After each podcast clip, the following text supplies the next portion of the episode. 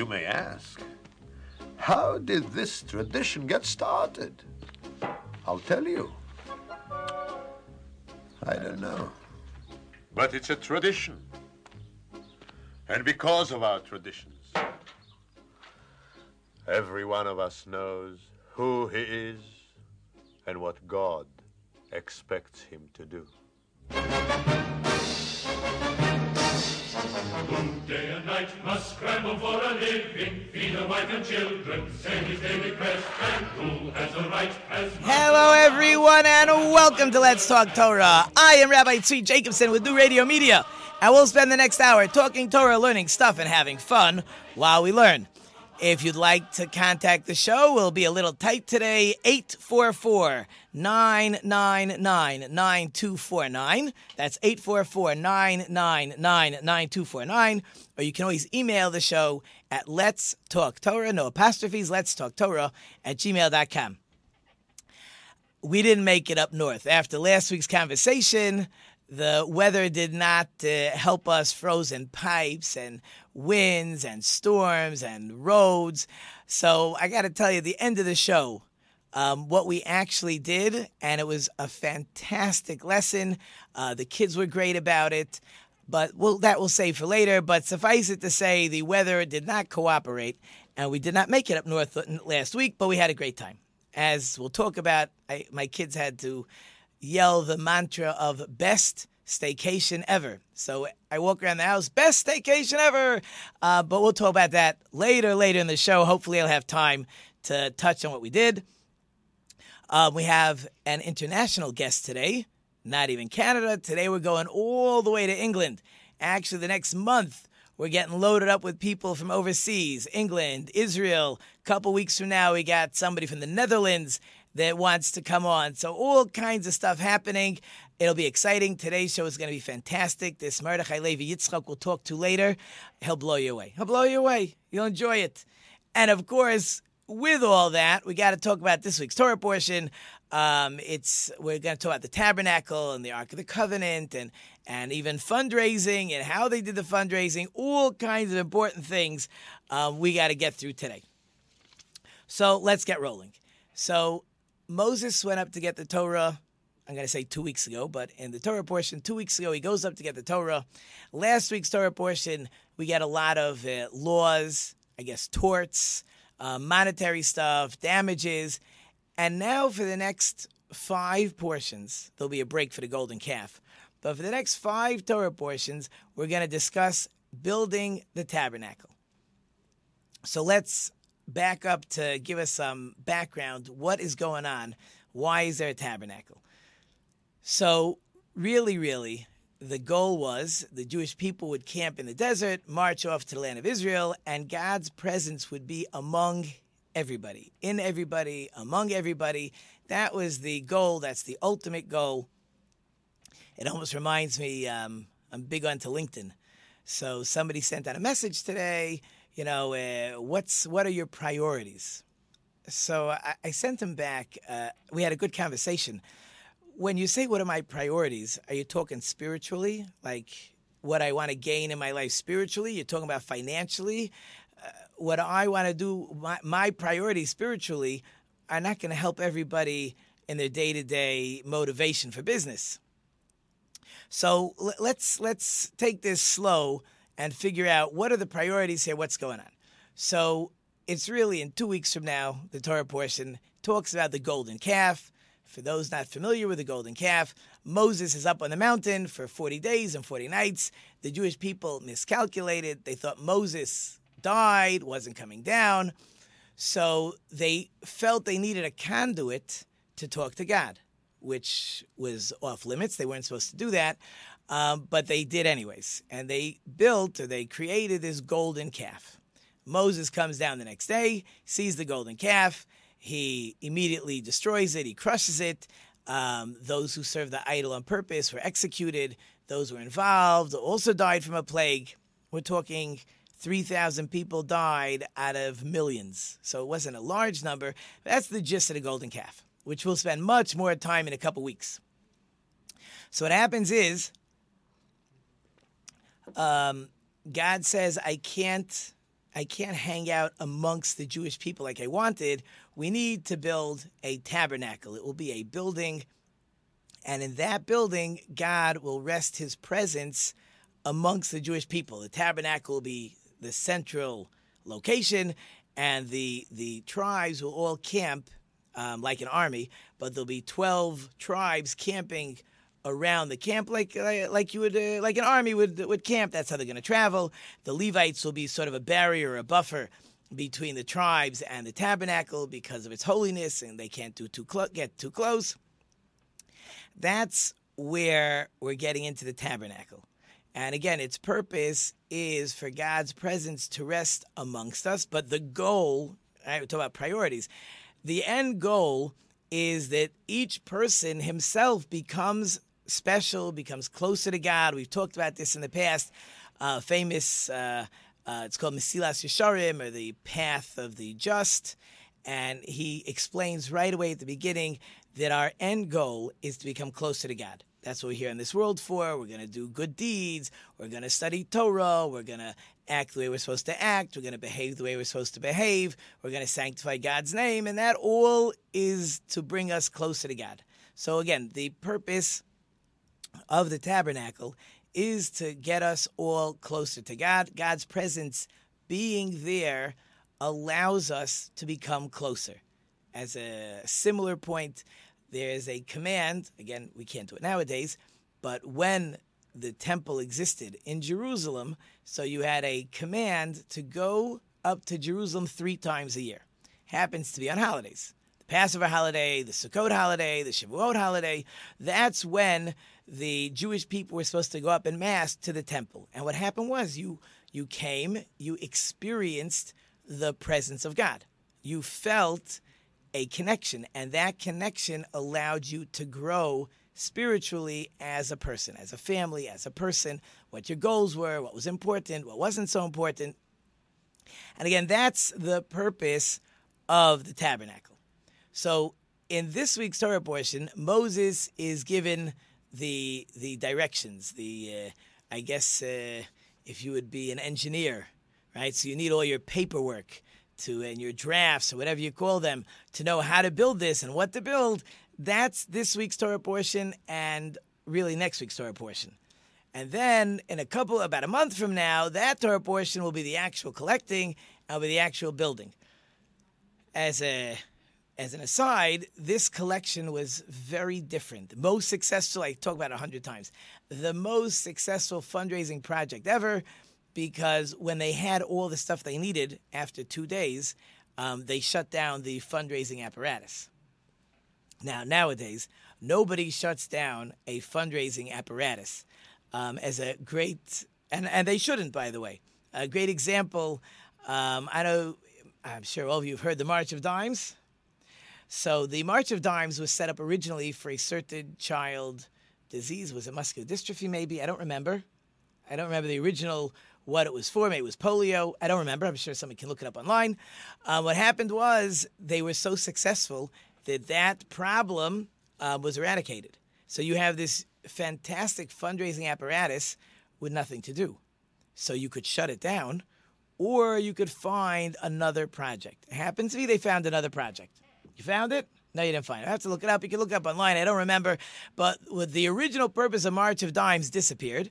So they went ahead and they found a new charity, a new, a new um, I don't want to say disease, but uh, but something that had to be taken care of to help children from uh, whatever it was, and that's what they're doing now. So uh, the same idea here. Once once the um, once all the materials were collected, they actually didn't collect money for this project. It was materials they needed: wood and gold and silver and copper and different colored wools and and animal skins and. Uh, and uh, linen, and uh, precious uh, stones. Once all that was collected, so the fundraising apparatus was shut down. After two and a half days, they said, don't bring anything else. We're done collecting. So it's a fascinating idea that if you have a purpose for your fundraising and you reach your goal, so you should be done. It was premature births and uh, birth that, defects.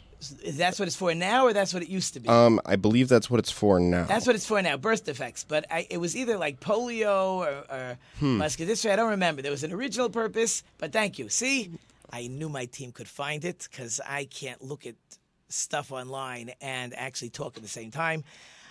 I can barely chew gum and walk at the same time. Besides, I don't like chewing gum. But in any case, um, so that's what's happening with the tabernacle. So I wanted to discuss for a minute um, some of the materials that they needed.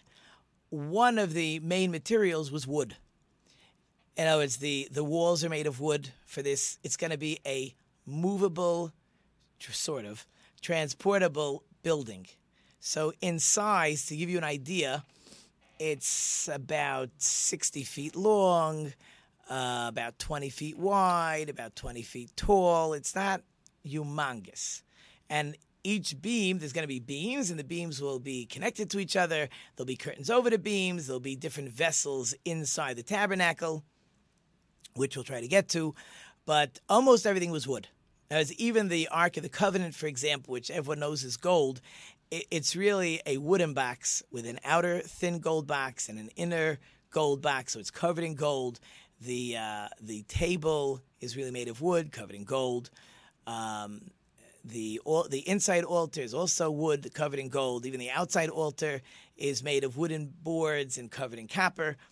So wood was the was an important material. So here's the problem. You need beams. These beams are humongous. They're twenty feet tall. That's not the hardest part. But they're actually going to be around between three and a half and four feet wide by another um, two and a half, three feet in depth. These are, you can't even move these things. These are humongous beams. So forget about how they move them. But where are you getting a beam this big? I mean, I guess you could imagine that we're going to take a lot of little pieces of wood and, and knock it all together. But it sounds like they needed to have full-fledged, humongous beams of wood. I mean, we're talking gigantic size. So the question is, where are you going to get a beam of wood this big? And where are you going to, where are you going to get, like, uh, forty-eight of them? So interesting enough, um, when Jacob goes down to Egypt, he brings these – it's a type of cedar wood. I, I don't know exactly which one. It doesn't really matter. Um, he brings these cedar trees, these saplings – down to Egypt, and he plants them. And he tells his children, when you leave Egypt, you want to take these trees with you. These trees will be gigantic. You're going to cut down these trees. You're going to load them up on your animals. You're going to schlep them into the desert. I'm telling you, you will need this wood to donate to the building of the tabernacle. So make sure you take these trees with. So Jacob goes down. The Jewish people leave two hundred ten years later. There is a forest of these trees that have been planted, pre-planted, pre-planned, prepared, a lot of peas there, for the tabernacle. So I can't tell you which people took out the trees. But if you think about it, if you ha- if you knew that the tabernacle was going to need wood and you took care to, to be the guy who took some wood, so you're the hero. Okay, people, we need people to donate big, humongous trees. Oh, I, I like, you're traveling out into a desert. Who's taking trees out into a desert? But you get to say, okay, I got trees. I got wood. I can help you out. You need me. So that's like a fantastic donation that you that you took the time to plan that you could donate something of tremendous value. So that's where the wood came from for the tabernacle. Um, okay, there's, there's all kinds of symbolisms. We'll talk about the Ark of the Covenant for, for a few minutes. Um, the you know every building goes by its most important room, and whatever is in that room, the most important function. And the holiest room, there's two rooms in the tabernacle. There's the Holy and the Holy of Holies. And in the Holy of Holies is the Ark of the Covenant. So Raiders of the Lost Ark.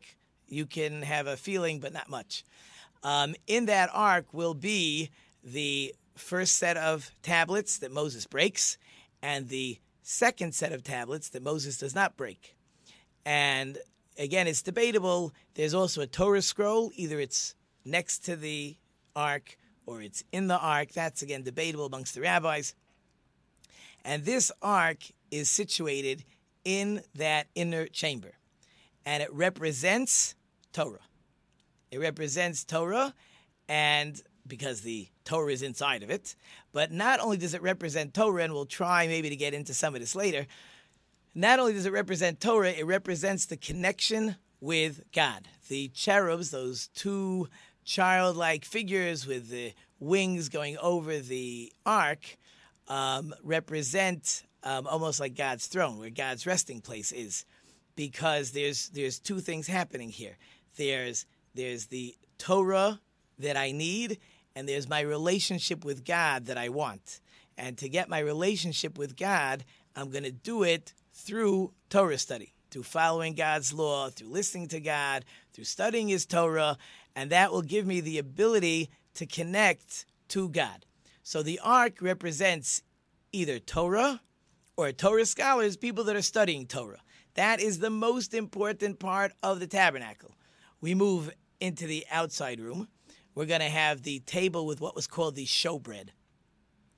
It wasn't really bread. It was actually unleavened bread. It was very thick. They knew how to make unleavened bread very thick, and it was shaped, some say, like a boat or like an open box. There were twelve of these loaves on this golden table. Um, it was kept there for the week. At the end of the week, they divvied it up amongst the priests, and miraculously, the bread stayed fresh. That table, tables are a symbol of, of wealth, symbol of power, symbol of kings or officers. So we have the ark, which symbolizes Torah scholars. That's most important. The next Uh, vessel symbolizes um, the powerful, the wealthy, the kings. Um, we move over to the menorah. That's the candelabra, which also, by the way, really represents Torah study. And when we get to the front of the room, we have the an altar which was meant, which was only for spices. It was they only burned spices on the inner gold ark. That represented the priests. So we have Torah scholars, we have leaders or kings, we have priests, and the outside, the outside altar where the sacrifices were burnt and sacrificed on, that was really representative of the Jewish people as a whole. And here comes my music. When we come back, we're learning how to Skype. We're going to be joined by Mordechai Levi Yitzchak. He has a fascinating story. You don't want to miss it. So hold through the break, and we'll be joined by Mordechai Levi Yitzchak. I'm Rabbi Tzvi on New Radio Media, and we'll be right back. Maple Lane Golf Club is a fifty-four hole golfing treasure located in the heart of Sterling Heights. Maple Lane Golf Club offers immaculate greens, a top-flight pro shop, and inexpensive green fees. For convenience, book your tee time online at maple lane golf dot com. Come out and enjoy a great golf experience. Try our Nine and Dine special, nine holes of golf, and enjoy food and refreshments in the Clubhouse Bistro. That's Maple Lane Golf Club in Sterling Heights. Check us out at maple lane golf dot com. Hi, I'm Andy. And I'm David. Join us for fun and adventure on our new show, PodQuesters, where we fight through imaginary battles and pray to the dice gods for good rolls. Yes, it's an epic, sweeping adventure. We try to fulfill our destinies without driving the Dungeon Master crazy. I thought that was the point. Anyways, check us out here on new radio media dot com, Fridays, PodQuesters. See you there.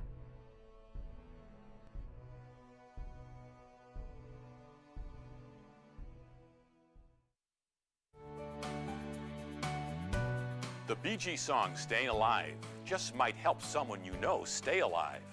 It's one of those beats you just can't get out of your head once it's there. And it turns out the disco song has one hundred three beats per minute, which happens to be the perfect number to maintain the rhythm for performing C P R. A study out of Illinois found that doctors and medical students who listened to the song while they were practicing C P R not only performed flawlessly, but they also remembered the technique five weeks later. The keys to C P R are performing the technique aggressively, that is, pushing hard enough and pushing on the chest fast enough to force the blood to where it needs to go. So when it comes to proper technique, it turns out that compressing the chest to the beat of Staying Alive really can help the victim stay alive. With another prescription for your health, I'm Doctor Jim Bragman.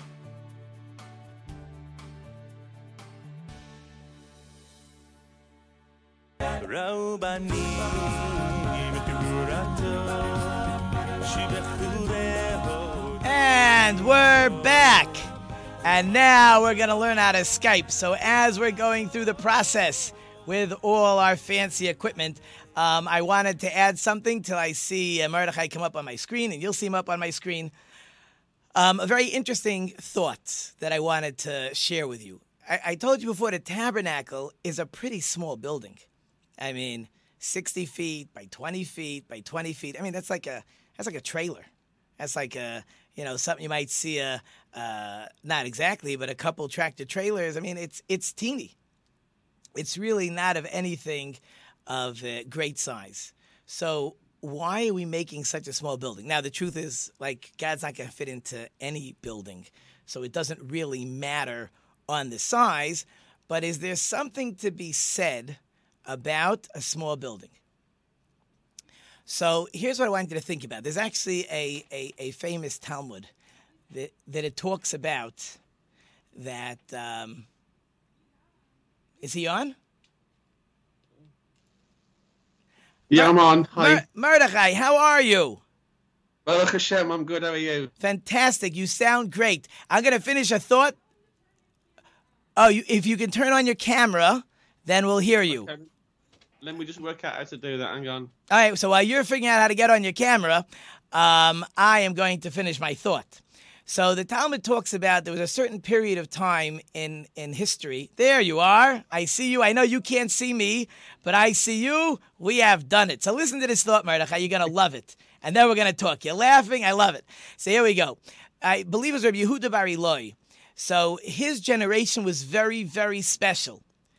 Um, the reason they were special, it says, because six people shared one talis. One prayer shawl was good enough for six people. Now, really, that's ridiculous.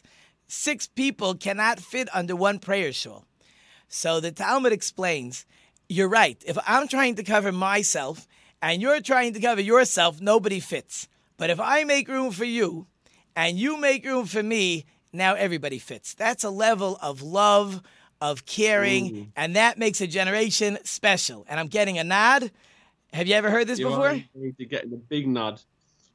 Okay, Mordechai, let's get rolling. Now that I have you here, you know, we spoke on the phone, and I never saw your smiling face. I so appreciate your smile. Um, in any case, before we get rolling, who is Mordechai Levi Yitzchak? In thirty seconds. Mordechai, Mordechai, I can say, I can call myself Mordechai the Jew. I was Megaid on the twenty-fifth of Elul. Okay, so who, is, yeah, you know, it's coming up to Purim time. And in the Megillah, yeah. when we read about the Purim story, um, his title, it's a fantastic title. His title is Mordechai the Jew. Is that your title? That's my title. That is your title. Okay, so you don't want to tell me who you are, so I'm going to... Well, yeah, I'll, I'll tell you who I am. My, my, my English name is David Husband. Okay. I'm going to explain to you what, who you are. We're we're going to figure it out. Here we go. So, okay. so you have, we're gonna, if you don't mind, and as soon as I say something you mind, you cut me off. But we're going to go back a little bit in history, if you don't mind, because there's... I don't mind. Good. There's what to be, oops, I lost my mic there. There's what to be learned from the, I like the word journey, from the journey that a person takes, the journey that a person is on. And today we're going to dive into Mordechai the Jews, but I like Mordechai Levi Yitzchak personally. But we're going to dive in. Use it, please use it. Use it. Yeah, I, I, I, it just flows off my tongue. You know, Mordechai Levi Yitzchak. The rest of them can't pronounce it, but I, you know, you know, in third grade, when they come to my class, I ask them their name. If they tell me a double or triple name, I forewarn them. I say, look, I'll call you whatever you want, but I'm going to call you all your names. Uh, so some of them, you know, realize it. They don't want to take ten minutes every time I talk to them to just to say out their name. But in any case, um, your background, of course, is quite fascinating. You're obviously from England. Those who are listening, you can't miss the accent. Um, where in England are you from? Uh, originally, I'm from Birmingham, which is like in the Midlands, the middle of the country. Okay, and at, at we're gonna we don't have to go through the whole childhood, but you were from a religious home. Yeah, I was raised in a um, very religious, very Pentecostal, charismatic family. Okay, so you, you were raised in a, okay, I'm not going to know all the terms, Pentecostal, and you actually became an assistant pastor. What does that mean? Um, well, I would be given responsibilities for um, leading services, for um, speaking in the church, or um, for pastoral visiting. So it was quite quite a responsibility, um, especially as I was working in the week, and um, it was entirely on a, on a voluntary basis.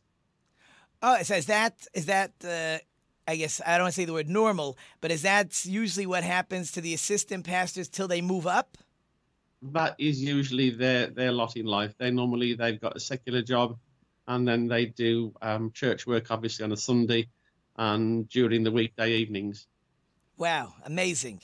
Already learned to be a volunteer and help people. And uh, from there, you went to Israel. Why'd you go to Israel? Well, I've, for the last sort of fifteen, sixteen years, I've had a really strong love for Israel. And um, I think when we spoke last time, I was uh, I spoke about this, and I was I moved I was starting to move away from Christianity towards getting a more uh, deeper deeper interest in the in the Jewish side of things, and I'd moved towards Messianics. And some friends of mine from Haifa, um, they ran a tour, and they still run a tour every year, and they invited me to go, so I went, and um, that was my first trip to Israel in two thousand eight. So for those who are clueless like me, so you said you're moving away from Christianity more towards Judaism, but Messianic yeah. is not really Judaism, or is it? Absolutely, absolutely, no, absolutely not. But I thought it was getting very, very close, but it obviously isn't. Okay. You know, they, they uh, we started to keep, um, although we got no authority to, you know, we've got no right to keep it. We started keeping uh, keeping Shabbos. We started to keep, we'd keep um, Pesach, we'd keep Sukkot. And, you know, we'd, we'd do everything because we thought it was all fulfilled in, in Yoshki. Um, but, you know, I had a real real awakening, but, you know, more on that later. But that's that's that's the mindset of Messianics. All right, so, so to just clarify, Messianic really means that they do want to follow the laws of the Torah, but they're still yeah. believing in Jesus. That's the bottom line. That that is it in a nutshell. Yes, that's in a nutshell. Okay, so you were with the with the, we'll call it Messianic. I don't want to say movement. You were with Messianic, no. but you ended up back in England. So then what happened? Yeah, I came I came back to England, and I moved to uh, North Wales the following year to be part of um, a small fellowship that I'd met their leaders in Israel in two thousand eight, um, and. I got engaged to this lady in the fellowship, and it obviously was not Hashem's will that we carry on the relationship, because about six weeks before the wedding, she called it off. And we were due to go to the um, Ramat Rahel in Yerushalayim, and uh, I still went. And it was an emotional time, you know, because I was looking forward to having been there with my wife. Um, but it was a chance for me to be in Israel on my own. And um, really, in between the emotional times, I really enjoyed the trip. But that was that was still with the Messianic group, or that was still that was still with the Messianic group. Although I went on my own, I was still attached to that, still attached to that group. Okay, so as we're moving through the the early history, um, is, is this when you made your way to California, or I'm missing a step still? No, you're not missing a step. Um, two thousand fourteen, um, I was still very interested in um, Messianics. Um, I'd gone through, if I can just recap, just, just please, rewind please. a little bit. Um, I'd gone, I'd moved to, I was still, still in North Wales, but I'd moved location in Wales. And I was sort of lost a little bit of interest in Messianics. And um, I'd got a friendship going uh, with a lady who used to go to like the, the state church, the Church of England. And we um, eventually got married. Sadly, it didn't last all that long. And we got divorced, and I started to pick up my interest in Messianics again. And in two thousand fourteen, uh, I made some friends in Fontana in California, and we we both got this strong interest uh, in Messianics. And I, I flew over and met the family and stayed with them for a month, had a wonderful time. Um, I was so taken with it that I thought I was actually going to move to America, um, but Hashem had got other plans. So out in California now, my knowledge of California is I was born there on an Air Force base, and then my parents took me away. So I don't have too much memories of uh, California. But um, I'll tell you where this is going. My son actually just left England. He was in England for a wedding. So he sent oh. back... Yeah, I should have looked you up. But he was busy with his friends running to try to make the guards laugh, and they got angry at him, whatever. But he took funny yeah, pictures. I... Um, so, but the pictures were all cloudy. So I said to my son, I said, Yedezev, the pictures are all cloudy. Is it sunny? He says, well, right now in England, since it only rained one day this week, it's called good weather. I said, okay, great. So I can imagine move, going out to California would uh, would be a little bit more enticing for the weather. I'm oh, not sure absolutely. That was your reason. It was, it was wonderful. I had a wonderful, wonderful time. So you're with a friend, Brian. That's right. Yeah. And, and you got a hold of a book. What yeah, book? This is when I, I because I went back um, a year later. And um, Brian had actually bought this book about three months before I went out in the April of two thousand fifteen. And he um, he just couldn't get into it, so he just took it back to the to the bookshop. And about four weeks before I went out, he just couldn't get this book out of his head, so he went back to the bookshop and it was still there. Well, you don't normally buy the same thing twice, but he did. And um, it really got a hold of him. So uh, one Shabbos he came across. And I think I said when I spoke to you, and I've certainly said it to the Dayanim here in London and in Manchester, um, that I don't know what I read, but it had such a profound effect on me. Do you remember what the book was? The Book of Jewish Knowledge. The Book of Jewish Knowledge. So you read this book, and you are a spiritual person. Obviously, you, you're going from, from one group to another group, as we say, finding yourself. And there were things in that book that connected with you, and you don't even remember what they were.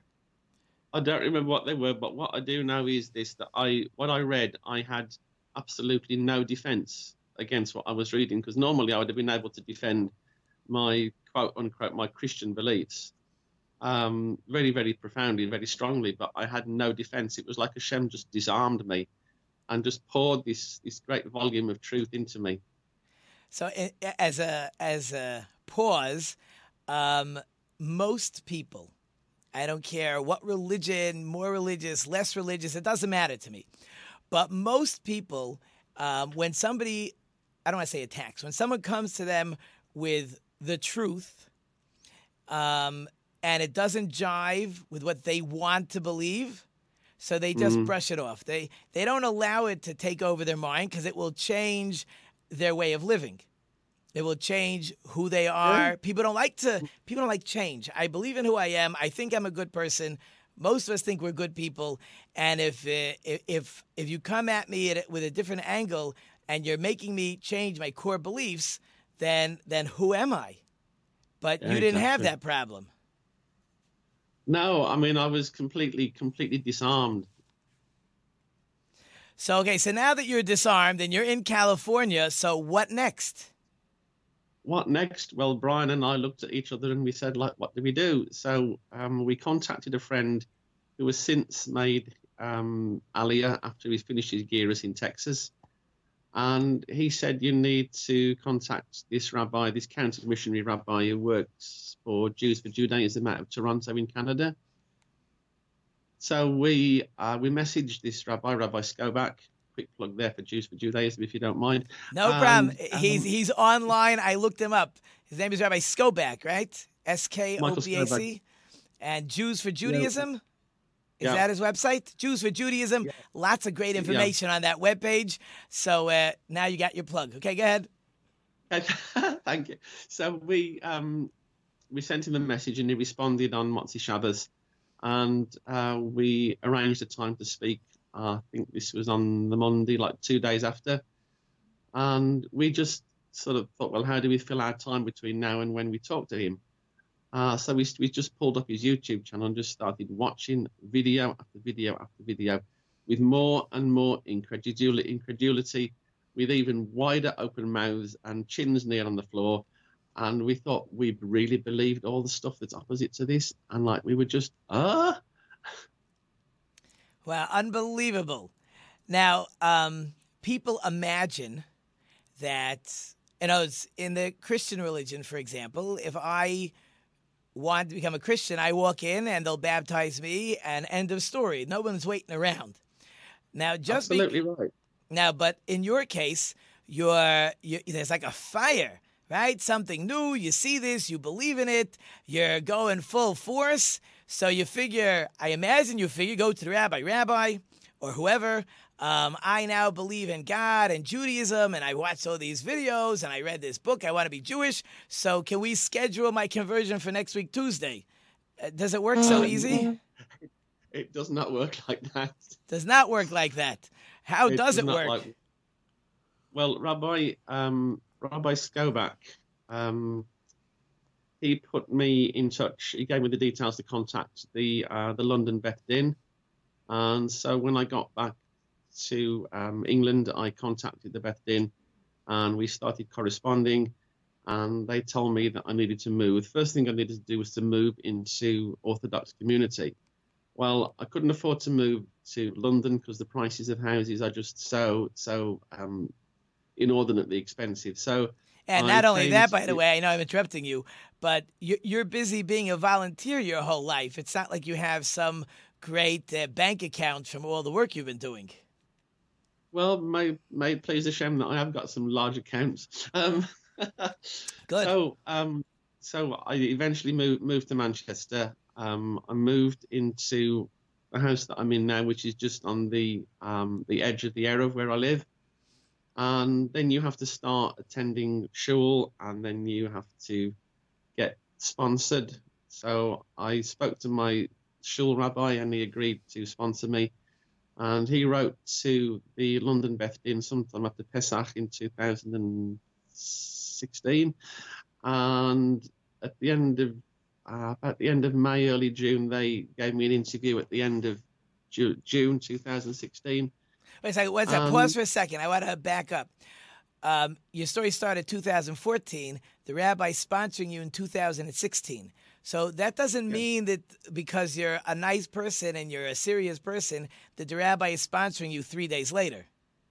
Absolutely not. You have to sort of, I mean, I came to Manchester in two thousand sixteen and I was going to the shul for about at least three or four months um, before he would sponsor me.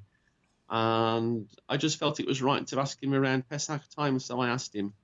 And so like we're now, from my awakening, uh, we're like, um seven eight months on now, um almost almost a year almost a year to, the, to June two thousand sixteen. And so I went down to London for my interview at the Beth Din, and it was about forty minutes, and it was a fairly intense interview. And he said, right, we'll we'll take you on. So I didn't know whether to dance, cry, or do what, but I was just so delighted that they'd take me on as a potential candidate. Right, so people have to understand, they're taking you on now, continuing in the journey to see if you are qualified, if they should allow you to convert. Yeah, because right, you know, right from the start, they they will inform you, um, and this is no secret, that um, you know, having been interviewed and having been taken on is no guarantee of conversion. You know, subsequent interviews are no guarantee of conversion, and it's only when you get the letter about the bris milah and the mikveh that you think, right, they're gonna, they're actually going to convert me. So from your experience, and I'll, I'll tell you my thoughts if they're any different than yours, um, do you appreciate that process? Oh, so so appreciate it. Um, you can't, because you can't just make the jump. You have to do you have to do the, the study, you have to put the time in, you have to put the hard work in. And the, the fruit of it at the end is just so, so worthwhile. Well said. Excellent. Uh, I maybe I'm coming from a different angle. Maybe it's what you mean. But when people dive into something without having a chance to really think about it, it's a, it's just an emotional decision. But when there's a whole process, by the time you're done with the process, it's no longer just emotional. It's been clearly thought out. It's it's understood, as we say. There's no backsies. And as once you take the plunge, you're not going back. And you had the time to think, and people allowed you to grow to say, is this really a good decision for Mordechai? If it's a good decision, I'll move forward. If it's a bad decision, I'll change my mind again.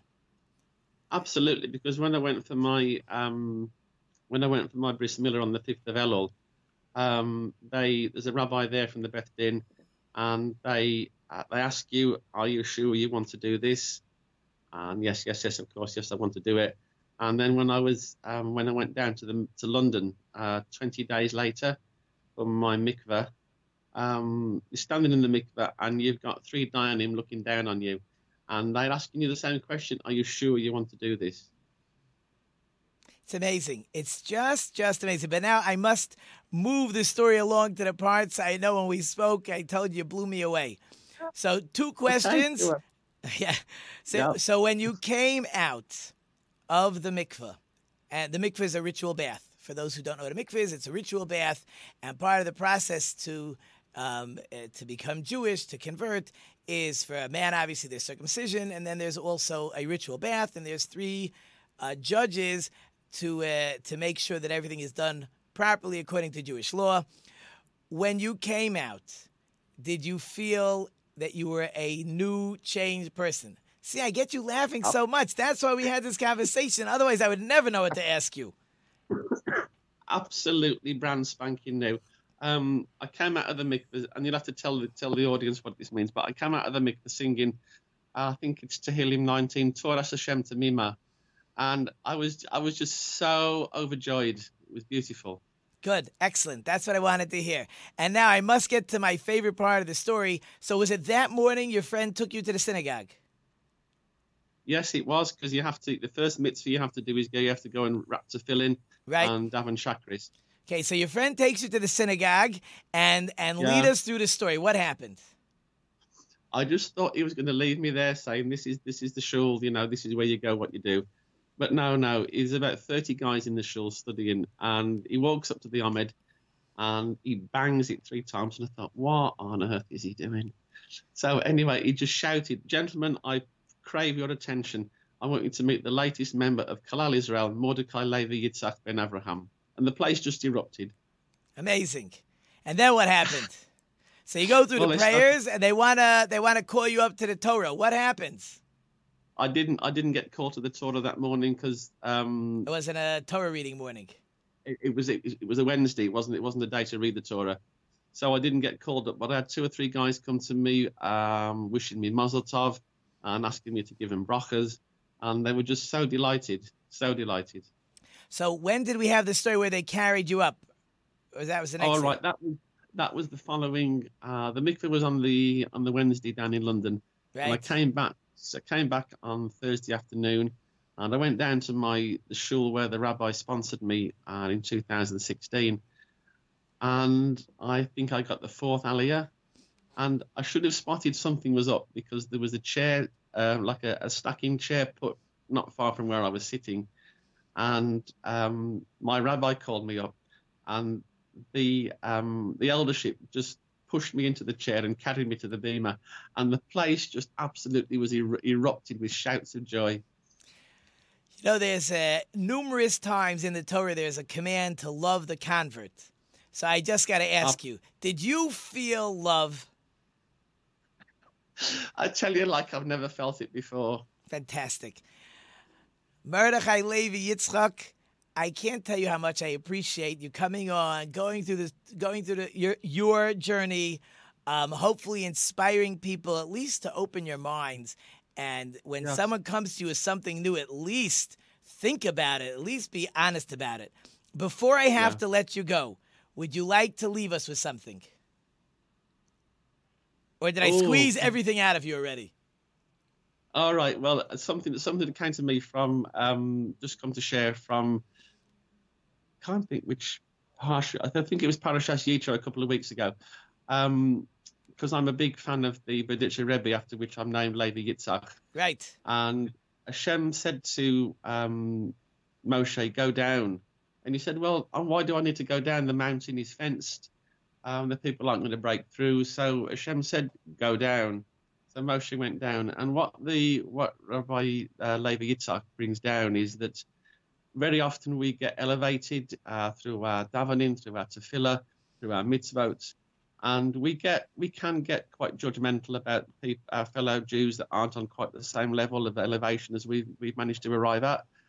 And that's a very, very grave avera, I think. And he said, what he brings down is that we should actually go down, as Hashem said to Moshe, go down. So we should go down to where they are and lift them up and not judge them. Amazing. Amazing, amazing. Mordechai Levi Yitzchak, I can't thank you enough. I've never, I was You're in so England. Welcome. You're so welcome. I've been in England, uh, oh, because my plane stopped there. That's my knowledge of England. But one day, we are going to sit down and at least have a cup of coffee. We're going to say hello. I don't know when, how, but we're all on a journey. Thank you so oh, much for joining us.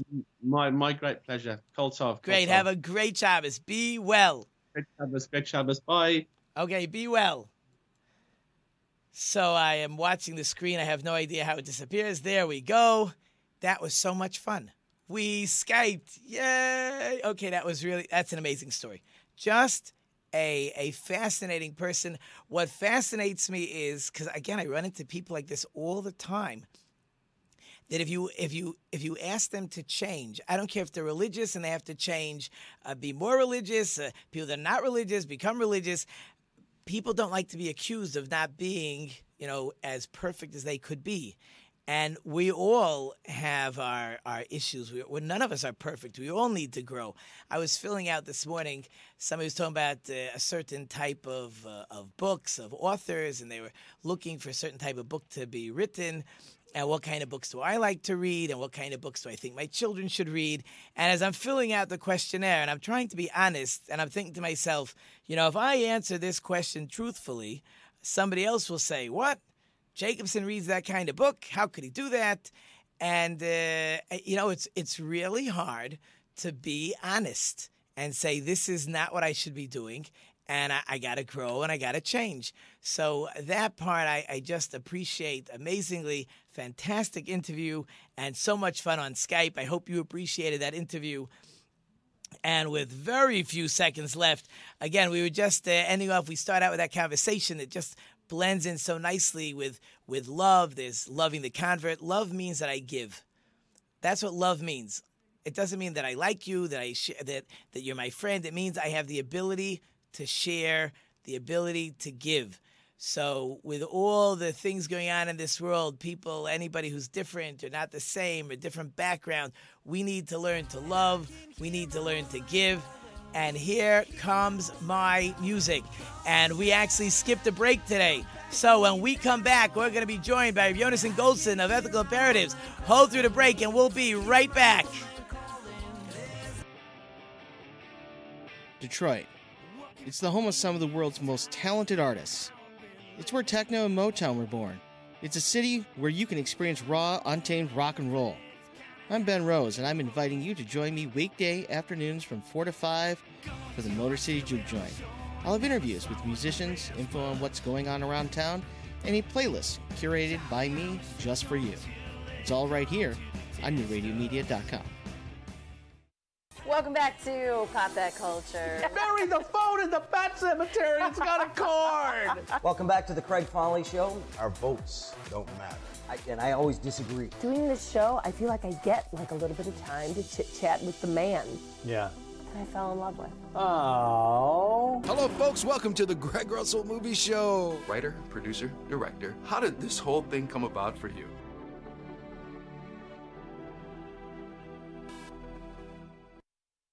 A new release long-term study concludes that women who work the night shift are at greater risk of developing breast cancer. The report appears in the journal Occupational Environmental Medicine and shows that working more than two night shifts a week can raise the risk of breast cancer by as much as forty percent. Even more troubling was the finding that women who worked at least three night shifts a week for a minimum of six years had a fifty percent increase in their cancer risk. The study also found that the risk was almost four times higher in women who considered themselves to be morning people. One possible reason for the increased risk is the interruption of the normal human circadian rhythm, which is your body's internal clock. Disrupting normal sleep patterns over a period of years compromises the production of melatonin, which is a hormone that's been shown to suppress cancer growth. Early risers who did not work any night shifts were found to have the lowest risk of developing breast cancer. With another prescription for your health, I'm Doctor Jim Bragman.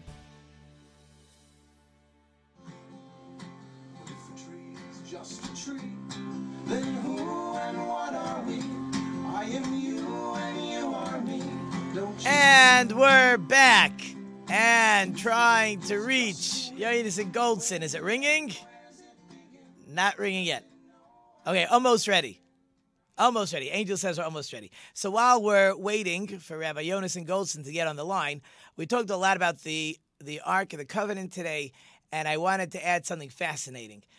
The tabernacle was a movable building. Wherever they traveled in the desert, they had to take it apart and travel. So all the vessels had poles. In other words, the, the altars had poles to carry them, and the ark has poles to carry it, and the table has poles to carry it. It shows an importance. We're not just putting it up in a box and, and putting it on the back of a truck. So these things were all carried with poles. But again, the poles were just, the purpose of the poles were for were for for transporting only.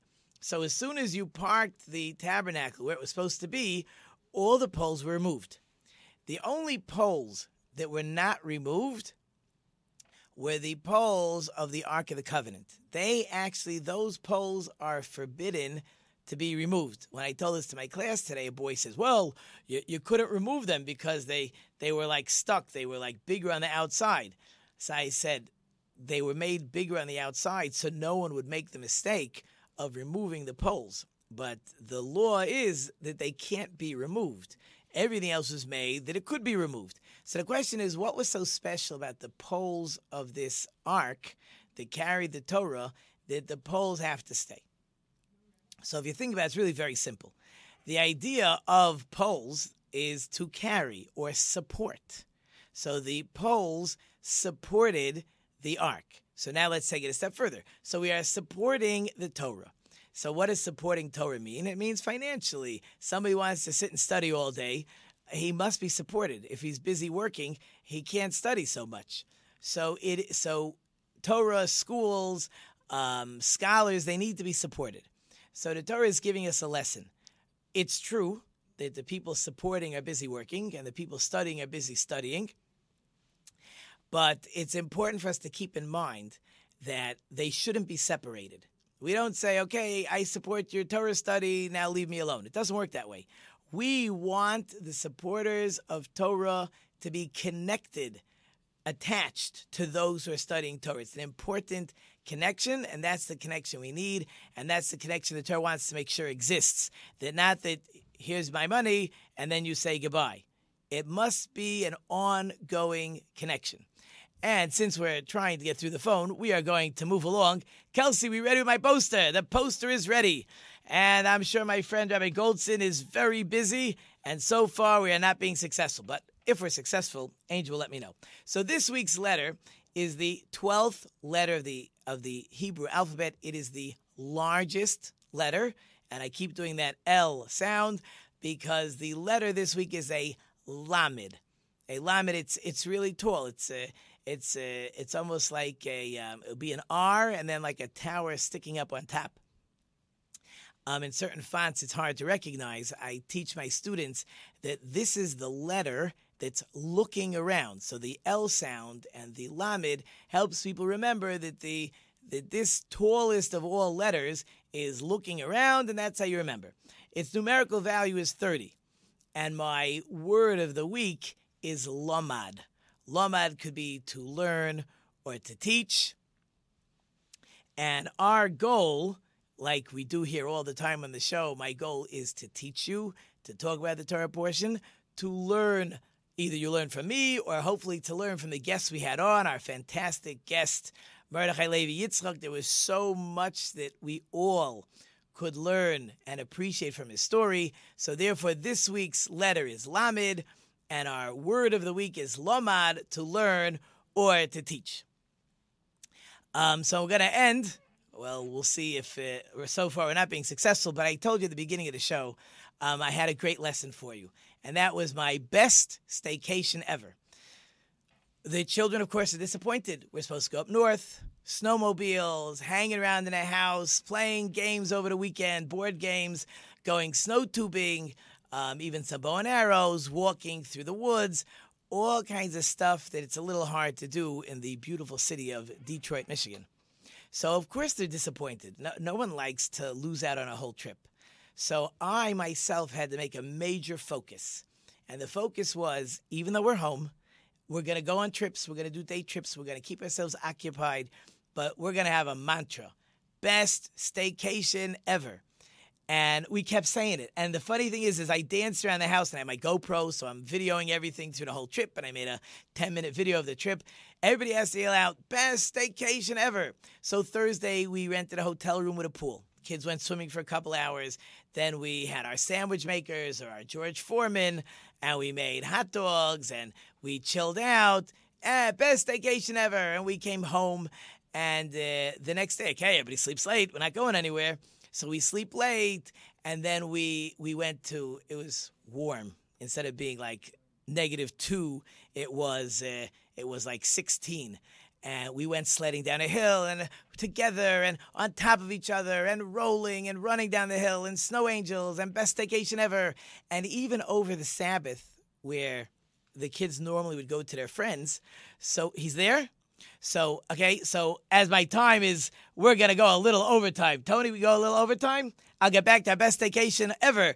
But while we're waiting, Yonason, how are you? Oh, Baruch Hashem, how are you? Okay, I'm glad we contacted you. The clock is ticking. Go for it.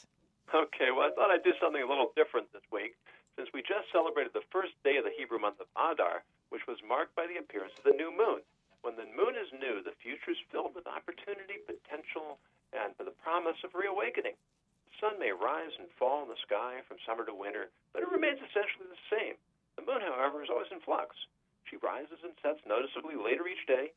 She begins in the month as a sliver, waxes towards glory and fullness, and wanes until she disappears completely, only to return a few days later. What is the moon trying to teach us? There are five lessons. First is constancy. The moon isn't really changing. What's changing is her position relative to us and to the sun. She has no control over how we see her, yet she continues in her course. Often the phases of our lives have less to do with objective reality and more to do with how we perceive the world or how the world perceives us. So don't let the peaks carry you too high or the valleys plunge you too low. Whether good or bad, this too shall pass. Second lesson is honesty. The moon has no light of her own. She merely reflects the light of the sun. Because she adds nothing of herself, she projects a few, uh, she projects a pure, if diminished, light into our world. Are we reflecting truth in our lives, or are we inserting our egos in an attempt to be dazzle and, and eclipse others? The moon will never outshine the sun, but we often resent the sun, either for being too hot in the summer or not warm enough in the winter. So the third lesson is humility.